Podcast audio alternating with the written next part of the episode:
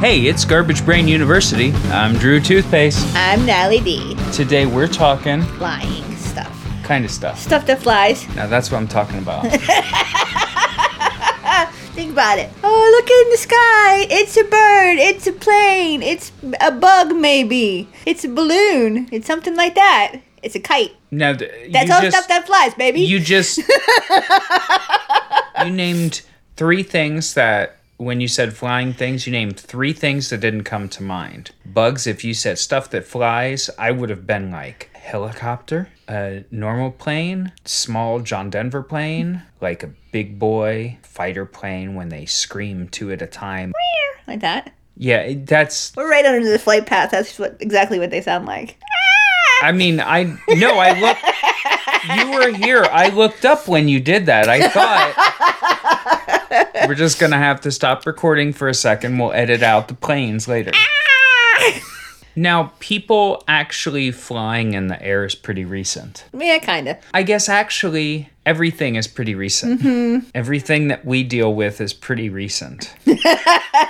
That's why it's always a shock when you drill down and they're like, "Oh yeah, this rock, few million years old. That's incredibly ancient." Mm-hmm. How long has everybody you know been around? 0 to 100 years. How old is like a rock in your yard? Like if I just went out and picked like a random rock, like even like a landscaping rock. How old's that rock? Like one of those black rocks we got in the yard, or like a river rock. How old is that rock? Well, so we have some black rocks in the yard that are kind of igneous rocks. I think they're volcanic, or they're at least made of like molten minerals, right? Mm-hmm. I would guess that those might be newer, although I don't know. Now, limestone around here is sedimentary. Mm-hmm. Oh, and they got trilobites and shit in it. So I it's about as old as a trilobite. Limestone could be, you know, 100 million years old, probably older, right? It's as old as whatever this fossil is in it because when the fossil got stuck in it, it was still mushy. Yeah.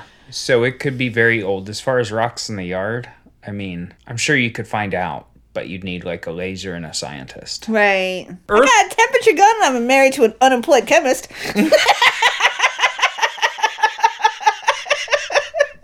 Well, you know, we're 0% of the way to finding out how old this rock is.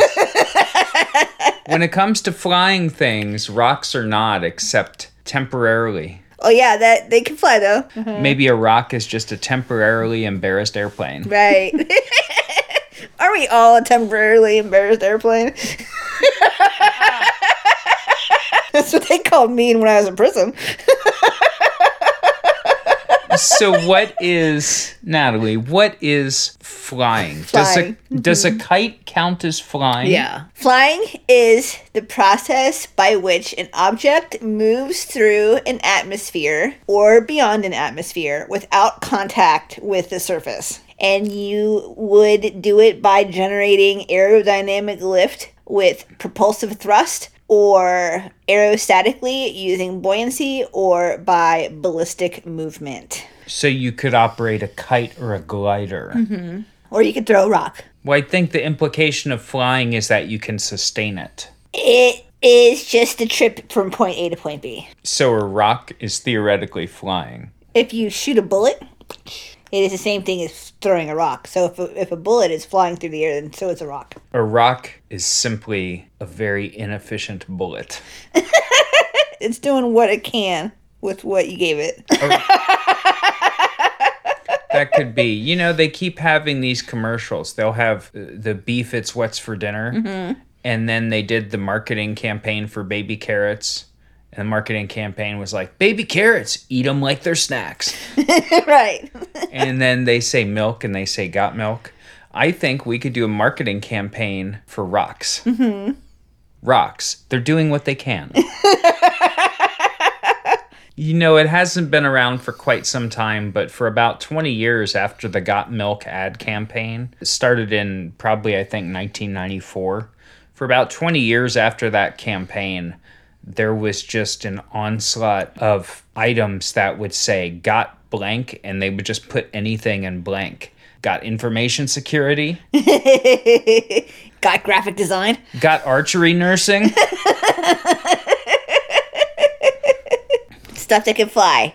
Natural aviators, which are things like bats and birds and bugs. And then there are human inventions that would fly because we invented it to fly. And so that would be like an airplane or a helicopter or a balloon or a kite or a frisbee or a rocket. Or an aerobie. Do you remember what? those? They were discs. They were like frisbees, but they were orange. And they were like donut shaped, and you could whip them, but they would go like a football field. Oh yeah.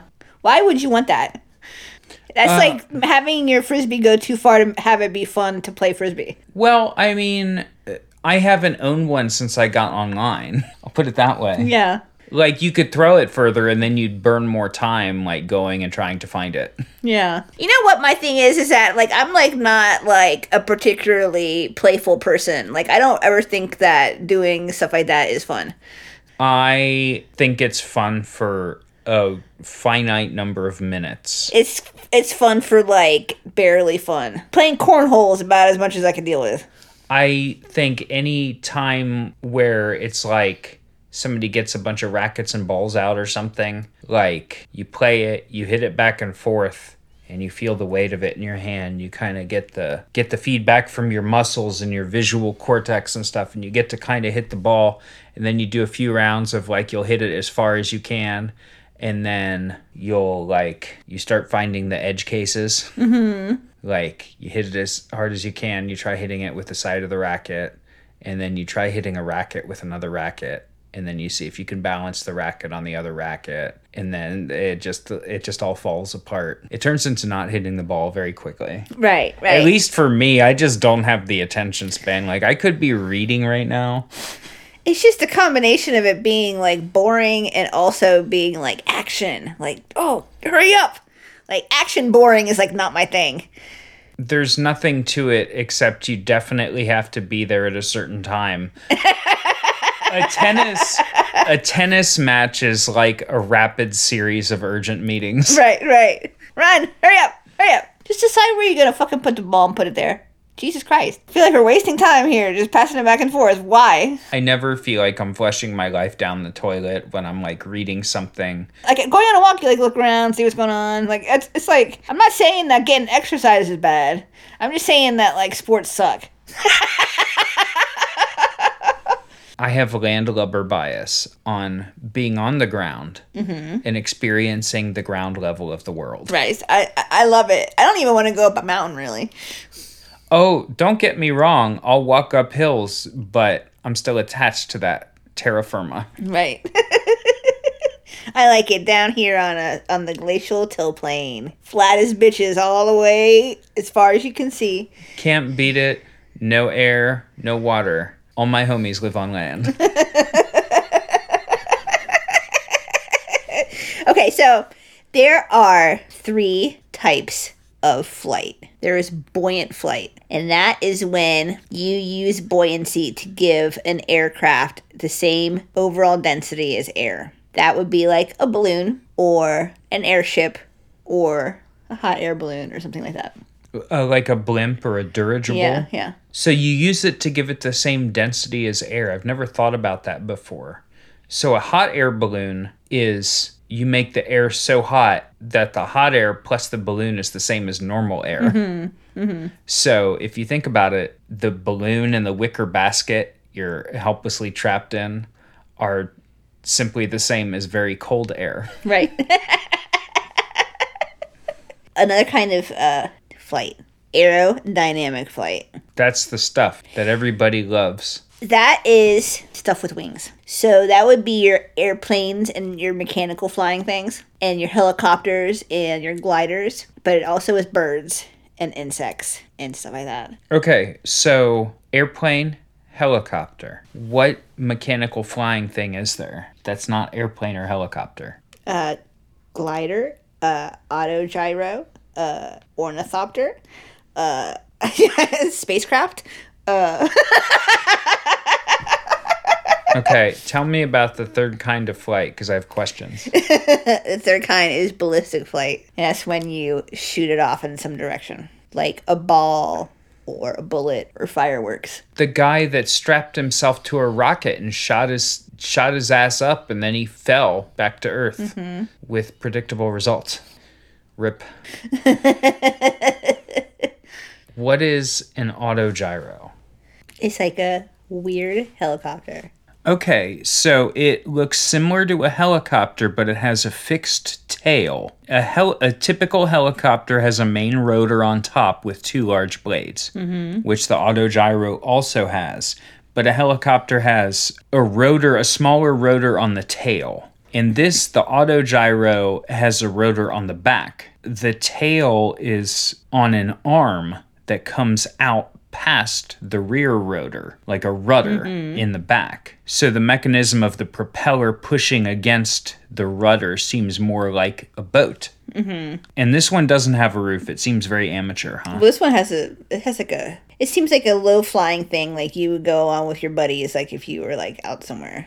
It seems like you would use them to go to a little island. If you were like on a little coast, you could fly over to a little island at like 50 feet up and just land real quick. Mm-hmm. That's what I would use that for. I wouldn't go any long distances, I don't think. So that's an auto gyro, like that. It's just I didn't even know. people shit.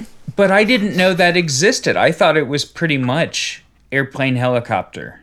The end.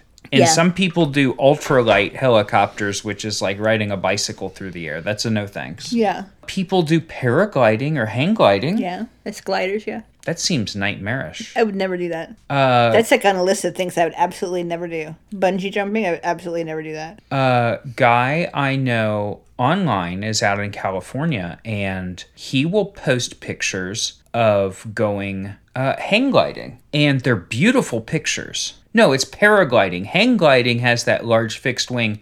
Paragliding is like the Grand Theft Auto chute, like a rectangular chute that's bent into like an arc. And then you can pull the different sides to like move back and forth, right? Mm-hmm. I've always seen him and he'll post these beautiful like high res pictures from up in the air and I've thought god that is so beautiful but I could never do that myself and I told him once I was like man that looks really nice I don't think I could ever do anything like that he's like you could you should come out and do this sometime I, I, hear me get my spare two thousand dollars and just hop on over. uh, one day he was like, "Oh, you know, the wind's blowing, seems pretty bad out," and I was like, "You need to be careful." And then he posted like an hour later, he posted a news article, and it was like paraglider seriously injured, and it was like one of his crew. You are up in the air. Yeah, you are. And like the thing is with gliders is that they're not airplanes, which means that like I how do you how do you steer it? You have no control over it aside from like gliding on it. See, you do have the parachute slows your descent. And then I guess if you know the principles of like the fluid dynamics of the air in the place where you're gliding around, you can catch updrafts and stuff. Mm-hmm. I would imagine there's a way that you can get pushed back, back up and remain aloft. But at the same time, you're just controlling your fall.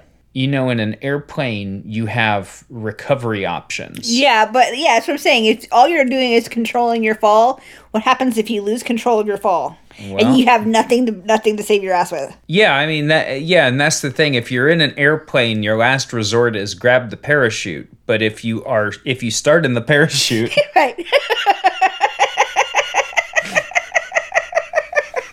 you know what you can also never convince me to do is uh, skydiving. Also, no, never gonna do that. that's an uncon. That's a barely controlled fall. That's less controlled than paragliding Yeah. Or hang gliding or aero Aero gyrating. aero gyrating. aero gyrating is like what I do after. That's like what I do after I turn the shower off, but before I grab the towel. You wiggle all your hair and get your water off. yeah, yeah. Mm-hmm. I always, what I always like to do is I will drape the a towel on the side of the tub and then I'll beat my hair into it. I can't believe that this whole time our family has been drying off using your beat off towel. I'll stand there at the end of the tub, tub and I'll like swing my head down and like bang my hair onto the towel on the side of the tub because it kind of gets gets the water out of it a little bit. I understand your motive, but just thinking about it makes you seem truly deranged.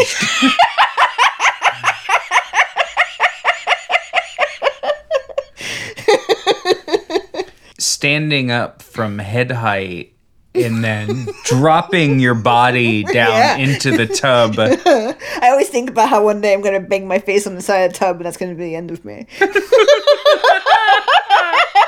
I'm just gonna smash my head on the side of the tub as hard as humanly possible. just like all my power, just like slam it. Do you think you might just kind of do? I'll tell you what I do, which is another possibility, which is I'll just kind of run my hands through and kind of try to squeeze the water out a little before I put the towel on it.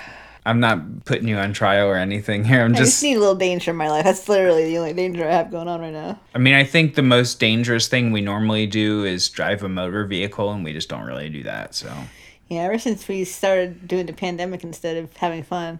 Driving, now there's a heavier than air transportation method I can get behind. It's the opposite of flying.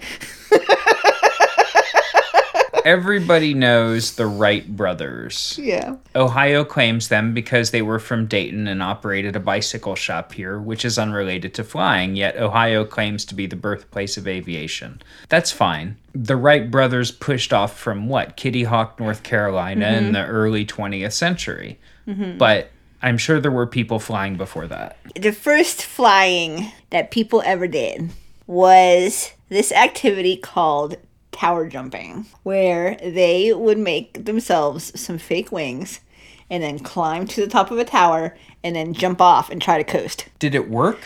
Not always. Sometimes people got fucking seriously injured, but sometimes people would coast a little bit and get seriously injured. Was anybody successful? I mean, Because I've seen I've seen a video where a guy had little wings he made that were probably about five or six square feet worth of wings, and he mm-hmm. jumped off the Eiffel Tower and he just goes straight down. most people who did it would get extremely injured or be dead. There was one guy in the first century. He was recruited by the Chinese emperor in the first century to do a tower jump. Allegedly, he glided about 100 meters. And then again in 559, someone also managed to do a tower jump without completely creaming themselves, but they were also in China. So the first century is between zero and one hundred. So for the first six hundred years of the Common Era, there were two people who successfully did it. Those are the ones that got written about. Okay. There was a guy in Spain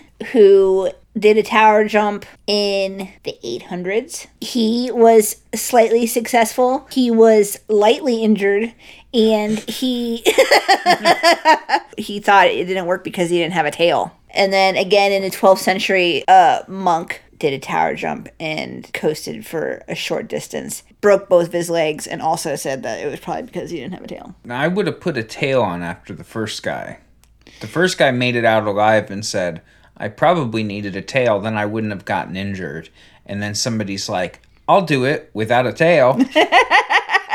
what did they use for their wings? they would just like build them out of whatever they wanted and they would build and they would put like feathers on them because they thought that the feathers were the thing Okay. like they would use vulture feathers and they would use like fabric or wooden armatures or whatever the fuck they wanted right and then see if it works baby usually doesn't see that's one thing about people is that they will see you doing something stupid they will see you get injured doing it and then they're gonna be like i'll try it Yeah. I need to jump off that tower with the weird bird wings that I built. I mean, I know I watched that guy like choke on his leg bones when they crushed and got shot up through his whole entire body. But I don't know. Looks pretty cool, man. does- I think I might be able to make it work. it's sure to work for me, the protagonist of reality.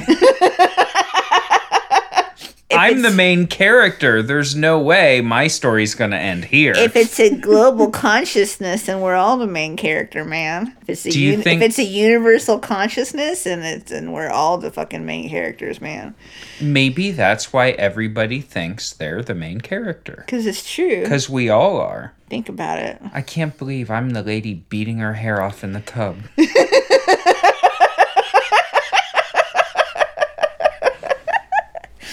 I'm surprised you never heard me beating my hair on the side of the tub. I'm not a shower peeper. You're always out there riding your bike. I had the fan blowing on me. I'm listening to some party techno or something. So what you're saying is when I inevitably smash my head on the side of the tub, I, I will be like definitely dead by the time you find me. I assume it's going to be louder than when you very stealthily beat your hair off. But look at how good my hair is. That touch. I mean, it looks, yeah, it touches great. So, um, in the fifth century, we got this motherfucker named Mozi in China who fucking invented the motherfucking kite. You made it sound great. I made it sound way cooler than it was. What the fucking kite? Here comes the fucking kite, bitch. That's, I mean, yeah.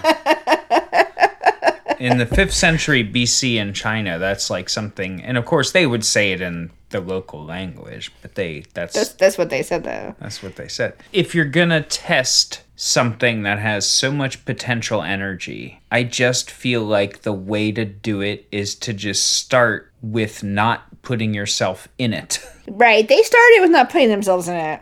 The kite things, I think that's very smart. A kite seems basic. It's like a child's object. If you were to pick somebody and you were to say, okay, it's 1950s, name a child's object, they would say a wooden dog that you pull on a length of twine, and a kite, and a pencil, and an apple. And a doll. That's and a doll, right? The most common five child's objects. That's what they would say. The kite would be in there. And we owe it all to the, you know, minus 500 year Chinese folks who said bitch and motherfucker to the kite. Yeah, so he built his kite out of a split bamboo framework and he stretched silk over it. And they were flat and shaped like rectangles. Yeah, bamboo, very light, hollow, silk, very light, but could catch the wind. That's where they should have started. And you can see the idea of the kite being so light and being hollow. These are principles that work for airplanes and mm-hmm, helicopters mm-hmm. and balloons to some extent, right? So they discovered a fundamental truth and they're like, yeah, but what if I put vulture feathers on myself and jump off the Eiffel Tower? Right, but they also had the man carrying kites. And they would use them for like military stuff, like to coast in. Or they would use them to punish people, like strap you to a kite. Good luck, bitch.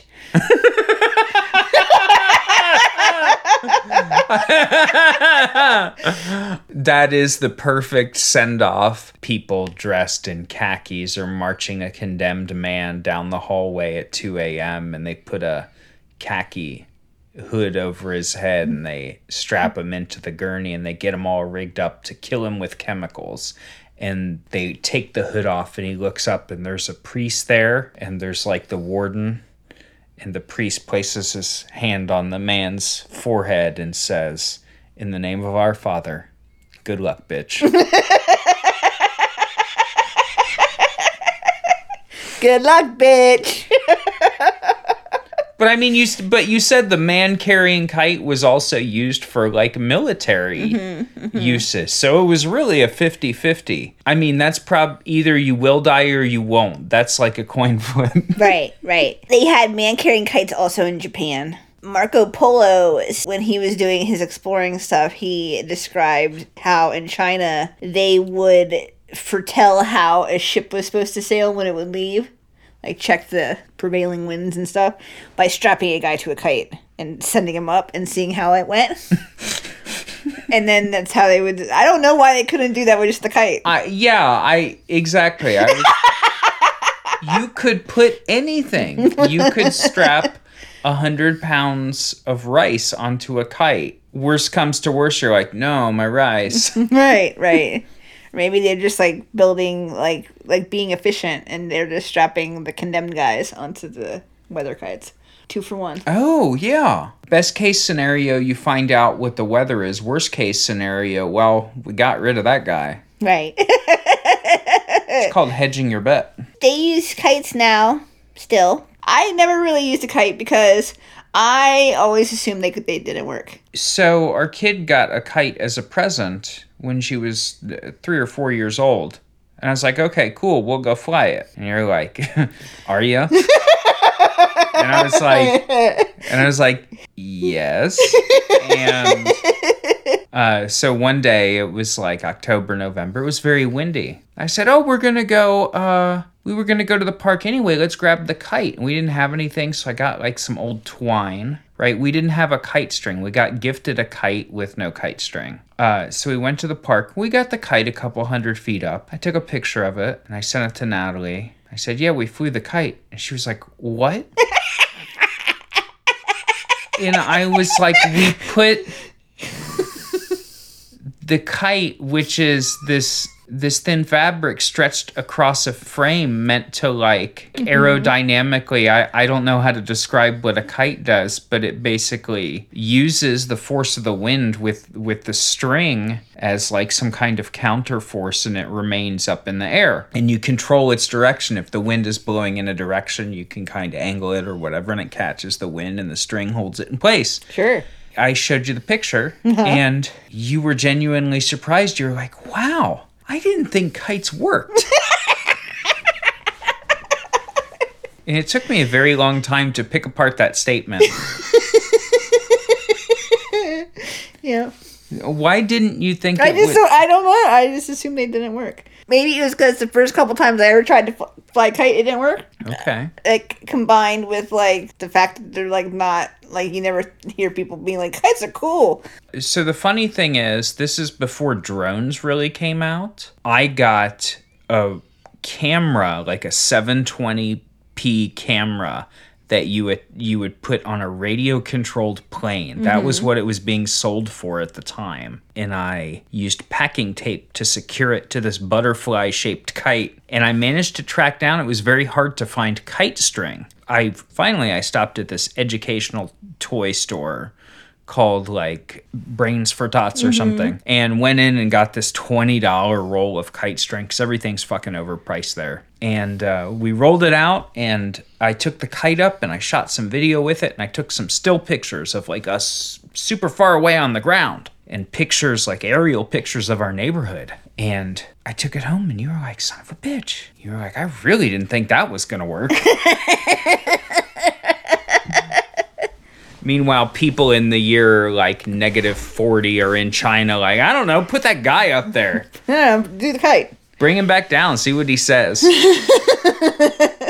If you have to pull him back through the ocean, then you know that you probably shouldn't leave. oh, if you fall in the ocean, that's not even so bad. I didn't think about that. Here's my hierarchy land has got to be number one, uh-huh. the ocean is number two. Well, I think that when you fall, when you fall in the ocean from a height, it's just like hitting land. Only you drown after the afterwards. Oh, you think? yeah, yeah. I mean, I jumped off about an eight foot diving board a few years ago, and I felt like somebody punched me in the chest. Mm-hmm. But the Olympics, they go in from 30 feet up, and the diving board doesn't even stretch. It's just like concrete.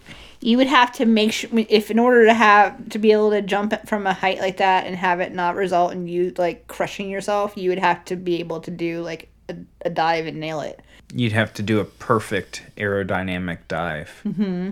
I mean, you probably wouldn't die from falling from a from a from a diving board that tall, but if you dr- if you jumped off a bridge, that's usually what gets you is crushing your Yeah. bones when you hit the water. Yeah, that's why that was the test question we, when we were kids.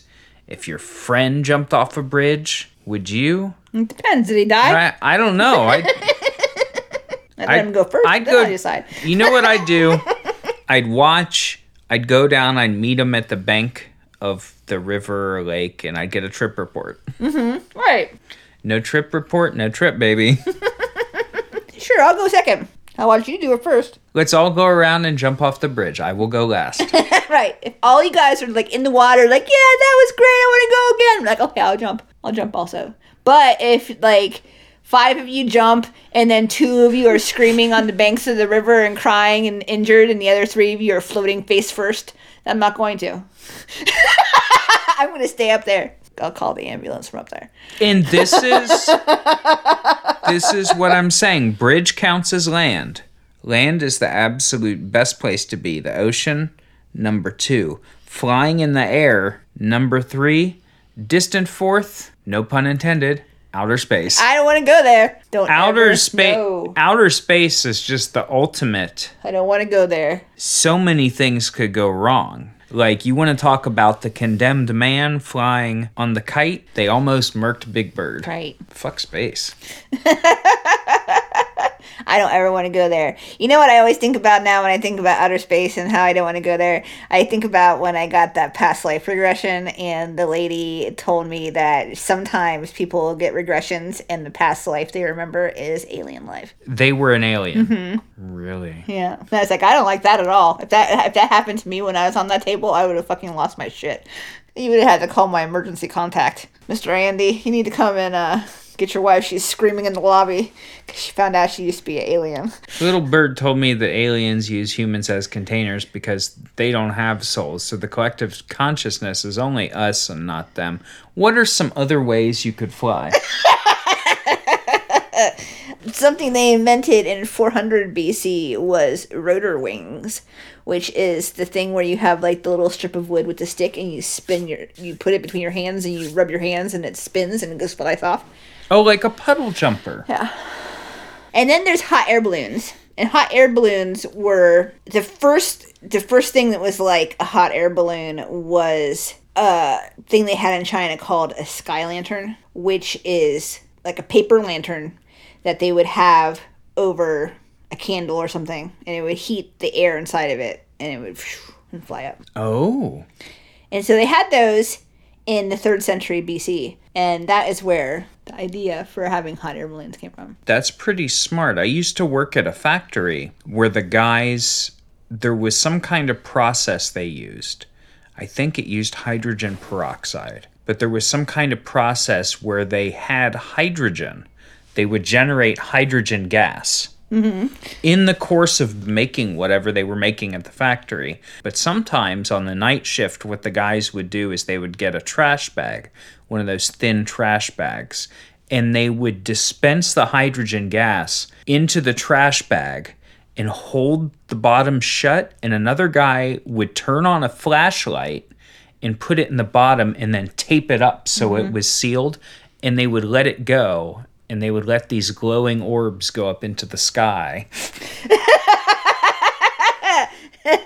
they did this here and there for some time until somebody, some supervisor found out that they were doing it and told them never to do that again. Aw, he should have done it forever. It was uh, The Cincinnati flap of 2002.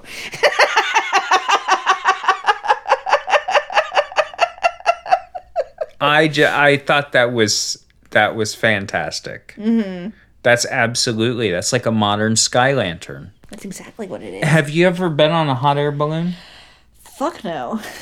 I've been on an airplane, a regular airplane. A helicopter, it would have to be a very special occasion. I would have to have got my leg cut off and being flown to somewhere with like emergency like life-saving surgery or something. That's the only way you'd ever get me on a he- helicopter.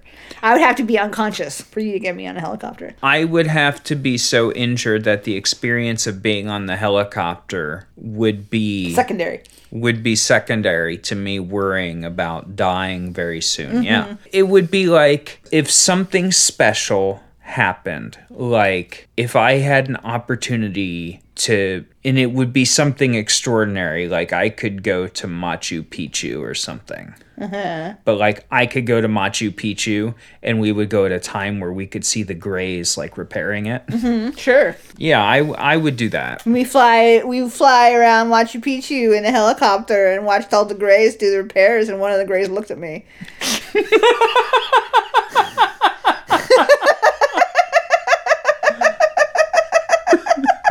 I used to know a guy who did hot air balloons, and he invited me out several times. And I really worked hard at constructing like the most cool way to say I was scared to do it. Mm-hmm. It's like the parachute problem, there's really no chance for recovery. And I really thought if all we're doing is all we've got is hot air, our bubble between us and the cold, hard ground is just air that's hotter than air. Yeah. like I'm I don't think this is a very solid setup. What happens if you get a little hole in it? What if, how if the bird pokes it? You're fucking dead. That's what happens. Well, there's a hole. dead in a basket. there's a hole at the top of the mm-hmm. balloon, so it doesn't have to be airtight. But I also didn't like the fact that it's just a wicker basket. Well, because if it was heavy, you, you wouldn't fly. Yeah, and that's the thing. Like, if you have to trade off weight at that level where you have to be standing in a woven basket, because if you have any, because if you have the weight of like a metal basket, it won't work at all. Maybe that's not No for me. Not for me. There was a guy in 1633 in the Ottoman Empire who made a rocket and filled it with like a hundred pounds of gunpowder and shot himself into the water near Istanbul. Oh, he went into the water. So Uh-huh. that probably ended fine. Uh, and he survived and he swam back. Oh, that probably was a long swim, though. Actually, I have no idea how far the rocket went. It just went. That's all we know. It was 140 pounds of gunpowder in 1633. So they started building hot air balloons, or they started thinking about hot air balloons um, in the 17th century. They were first suggested uh, in the 1600s when Cyrano de Bergerac wrote some books where he described having a vehicle that would ascend using some kind of substance that was lighter than air, and then you would descend by removing that substance, which is the idea of hot air balloons. You know, when I was doing my research today, I learned that Cyrano de Bergerac was a real guy. I thought he was just a guy from the play called Cyrano de Bergerac. I don't know a lot about him. Was he just a writer? Yeah, he was just a guy, dude. He was just duding around in the 1600s, I guess. Now we know an equal amount about Cyrano de Bergerac, Oh, also there was that guy in Animal Crossing who was named after him. the anteater named Cyrano. Mm-hmm. Uh-huh. Right, get it? Because the anteater has a big nose. There was a guy named Francesco Lana de Terzi who measured air pressure at sea level and proposed uh, the first scientifically credible lifting medium based on this. And so he suggested that you would get a hollow metal sphere and find a way to suck all of the air out of it. Oh, and then that would make the the displaced air would make it so then you can make the ball float which obviously we know that that wouldn't work. But- that was just one of the steps on the way to getting a hot air balloon baby but the reason it wouldn't work is because of the weight of the metal. Mm-hmm. If you had an incredibly thin metal that was rigid at a at a very small thickness, then that would theoretically work. Metal that would not deform under the pressure gradient, Mm-hmm. and you made it very thin so that the weight of the metal plus the volume of the vacuum would would effectively be lighter than the surrounding air, then yeah, it's like the hot air cold air theory of the hot air balloon. i wonder if that's how ufos work maybe there are vacuums inside in 1709 there was a brazilian priest named Bartolomeu de Gusmao who made a small hot air balloon and lifted it about 13 feet in the air. And that was the first hot air balloon, hot air balloon flight. That wasn't just like a theoretical thing. He showed it to the king and queen, and they were like, wow. I so how did he make the air hot? Burning fire underneath it. Oh, okay. Okay, so it was just like a fire down on the Just ground. like a that- regular one, yeah. Uh-huh. Um, in the 18th century, there were a pair of brothers um, named Montgolfier who were experimenting with parachutes and balloons. And they were using steam as the lifting gas. And then started, they were like, well, you know, it's like steam. Steam's not working out that great maybe we should use smoke. Maybe smoke is more like it's also like steam, but it's like denser than steam is. So maybe it will work better. And so they started using hot, smoky air and did not understand like the principles, but it worked because they were heating the air up. So they thought it was the smoke, but it was the lower density of the air. Right. They thought that they were filling it up with billowing cou- clouds of smoke and that was going to lift it up. That seems like 18th century thinking, like, we shall make clouds because clouds float in the air. It's like uh, when they when they had to have an experiment to prove that flies were actually laying eggs and, and having baby flies and not something that just sprung fully formed from rotting meat. Old timey people were dumb. Not like us. We're smart. Yeah. I always think about that. Like, oh, think about how dumb we are. We'll never know. People were walking around sticking their corpse hands inside of alive people, being like, I don't know why all my alive patients keep dying. I'm supposed to be a doctor. just sticking their dirty hands like licking his finger and sticking it on someone's organ. We haven't evolved since then. Mm-hmm. We have not had natural selection since that time where the natural selection does not provide a pressure great enough to cause us to like change our form and become more mm-hmm. intelligent. Right, right. So we're still the same dumbass. We just get like more vitamins and we have like more libraries available. So we all have this veneer of being a lot smarter. All it is is like so much of our communication is carried out abstractly that it's very easy to like covertly look something up before you respond to somebody. uh yeah, the cheaty chat. I really don't think that there are like millions of Marxist scholars online. like if y'all think that that you're getting away with like providing these these Trotsky quotes like off the top of the dome, like I know it's not happening. No, you're cheaty chatting, baby. You're like, oh, what Trotsky say about? No, you're wicking it, dude. I just I really do think this. I think that anything that goes beyond showing other people like your food you cooked and being like great dinner brother i think like anything that goes beyond that and just like talking about stuff anything where you start to try to like provide an argument that you are somehow smart like that's where you just take it off the rails. Right, right. We just have more information, so we have this veneer. Like the best post I saw today was a guy I know, and uh, he posted a video of an orangutan smoking a cigarette, but the orangutan was in a was in a zoo, and he said, "Let him blast a cig. He's already in prison." So the Montgolfier guys, like good for them, they accidentally figured it out, right? You couldn't use the Montgolfier balloon if it was wet out, and you would sometimes get sparks that would set fire to the paper balloon that was on it. Oh, if it was made out of paper and they had to use fire, that's a shortcoming. Yeah.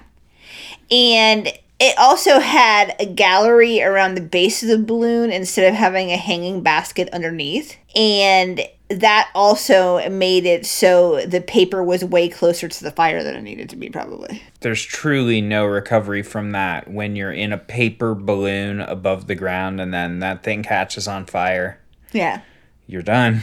After the Montgolfier guys came up with their balloon, a member of the French Academy did a similar demonstration of a balloon, only his used hydrogen. His balloon was made out of gas tight rubberized silk. Okay, now we're getting somewhere. Right. And so then there was two types of balloons. There was the Montgolfier and then there was the Charlier. The Charlier is obviously superior one. And then people in Europe started going bananas for balloons and they started doing it all the time. Private owners would have balloons and they would use coal gas to, to lift their balloons up, which to me sounds like a great way to blow yourself up in the sky. What is coal gas? It's like uh, Methane? hydrogen, methane, and carbon monoxide obtained by the destructive distillation of coal. So kind of like natural gas, but kind of way dirtier. Mm-hmm. It's gross. And so people fill their balloons up with that and then sit underneath and smoke a pipe and just cross their fingers, I guess. up in the sky. Where I like to be when I'm potentially going to get blown up. People were crazy about them, and they they were the thing. And people used them in the Civil War. They had a Union Army balloon corps, and they would fly balloons all over the place in the war. Okay, so they were used for transport. Mm-hmm. Because I wasn't sure if this was the kind of balloon where you just got on it and it was like tied to the ground with a rope and it you just went up and then you came back down. I imagine they would use it for maybe for staking out where other troops were going and stuff like that, like war stuff. Yeah. Troop formations. There was a military observer in the Union Army of the Potomac who flew in a balloon named Ferdinand von Zeppelin. You know what he invented? The dirigible. The Zeppelin. And so that was a steerable balloon or an airship. The first dirigible that they flew only had three horsepower. Oh, it makes sense because the whole thing was lighter than air, and then they just kind of had to they just kind of had to like blow it around a little bit. Mm-hmm. Think about it. So, Garbage Brain University is sponsored by Harlem Township, Ohio, right here in central Ohio. Can you believe it? They're the township that's nearby. Have you been? Probably not. I've been. I went to a party there once. I saw a horse there. Garbage Brain is also sponsored by Hazel Technologies. Oh, they make those fruit things. So your fruit's so cool all the time. Is your cool is your cool fruit lame from being rotten? If you would have put a Hazel technology in it, it wouldn't be. It'd still be cool.